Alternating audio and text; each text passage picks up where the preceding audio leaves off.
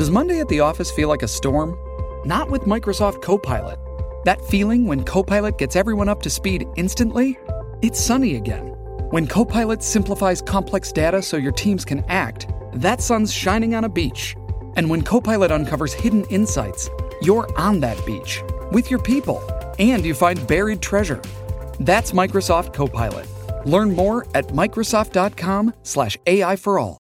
All right, let's check in with Vaughn Palmer on this Monday morning. So much for us to talk about. Now, Vaughn, are you going to be a pandemic pessimist or optimist this morning? That's interesting. You know, I was thinking about this, uh, going over the transcript of Friday's briefing, and thinking, you know, there really are two tracks on this storyline. If you're uh, an optimist, you can point to things that are encouraging, and if you're a pessimist like me, you can point to things that are discouraging. Hmm. But, uh, well, how about if I start with the optimist? Yeah, let's do that. It's a Monday, So right? you got two numbers that came out on Friday and 90% that are both really encouraging.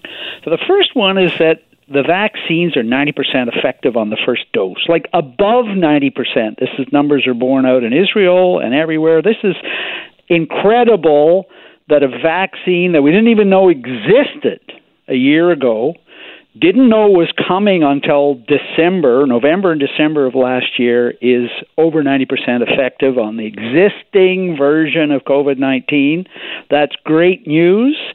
And the other number, 90%, is Adrian Dix, the health minister, saying 90% of the target population in long term care has been vaccinated. That's staff and residents. There are still some places it hasn't happened, but that was the most vulnerable population in BC. The number of outbreaks in long term care has dropped from, I think, was over 50 at one point. It's down to 16. Still a problem in some places, still discouraging for some people, and we still don't have the visitation schedule for people who you know, haven't been able to hug their aged parents for months. But uh, those two numbers are very, very encouraging, and uh, you know, I think there are reasons to be optimistic. Uh, the health minister uh, said as well on Friday, if it's a big if. Ottawa sticks to the delivery schedules on vaccines, we will have 10% of the target population in British Columbia, that's about 400,000 people, vaccinated by the end of March. So that's all on the good news side of the ledger. Okay, that's all very, very good. It's very promising, right? Yes, it is very promising. And now the other side? The other side of the message is this. Um, we don't have nearly enough of our population vaccinated to be really safe to prevent community transmission. And this comes from both uh, the BC briefing on Friday and Dr. Tam on Saturday.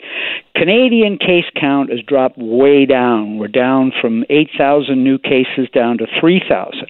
But Dr. Tam is warning we could go back up to 20,000 if the variants get out of control. So the variants are the new mutations of COVID 19. We don't know really how well they can be controlled. And if they get loose in the community, we could get a spike in cases again. So this is where Dix and Tam and everyone else is saying, hey, you cannot relax your guard. You cannot go back to uh, the kind of, especially social gatherings, which is still a big problem here in BC. You can't go back to that because we just don't have enough people vaccinated to be safe to prevent community transmission.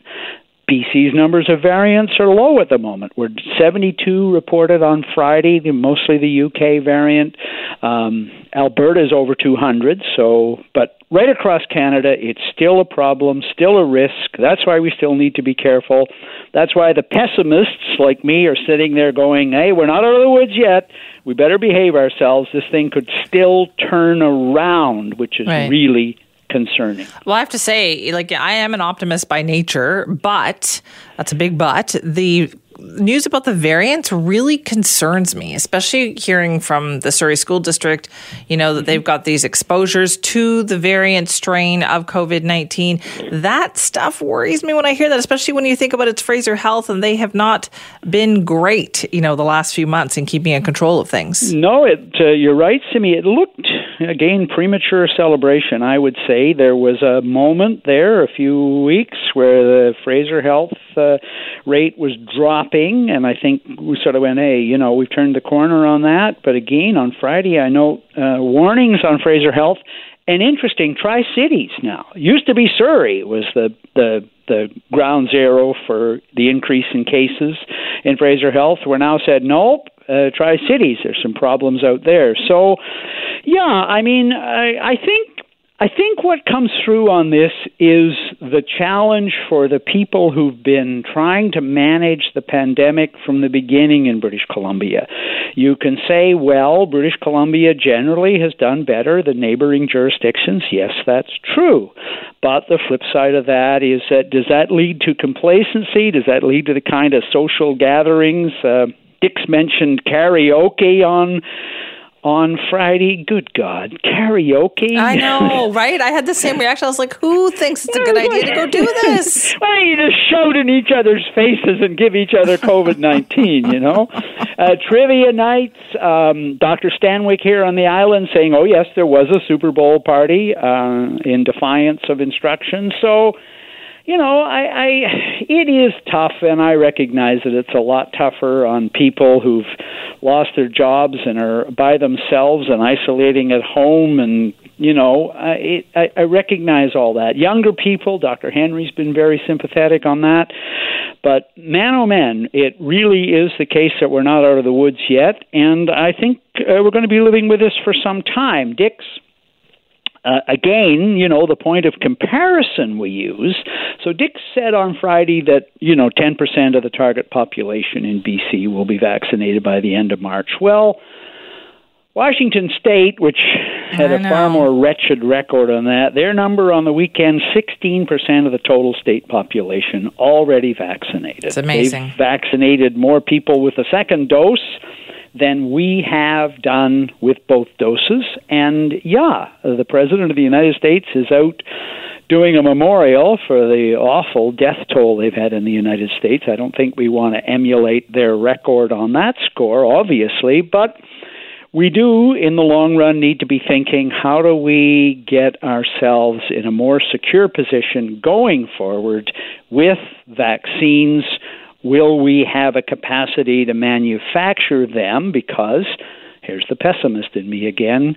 Um, this isn't the last time the world is going to have to deal with variants yeah. of COVID nineteen. They may with it may be with us forever, as as some epidemiologists are warning. Yeah, so true. Uh, Vaughn, thank you. Bye bye, Simi.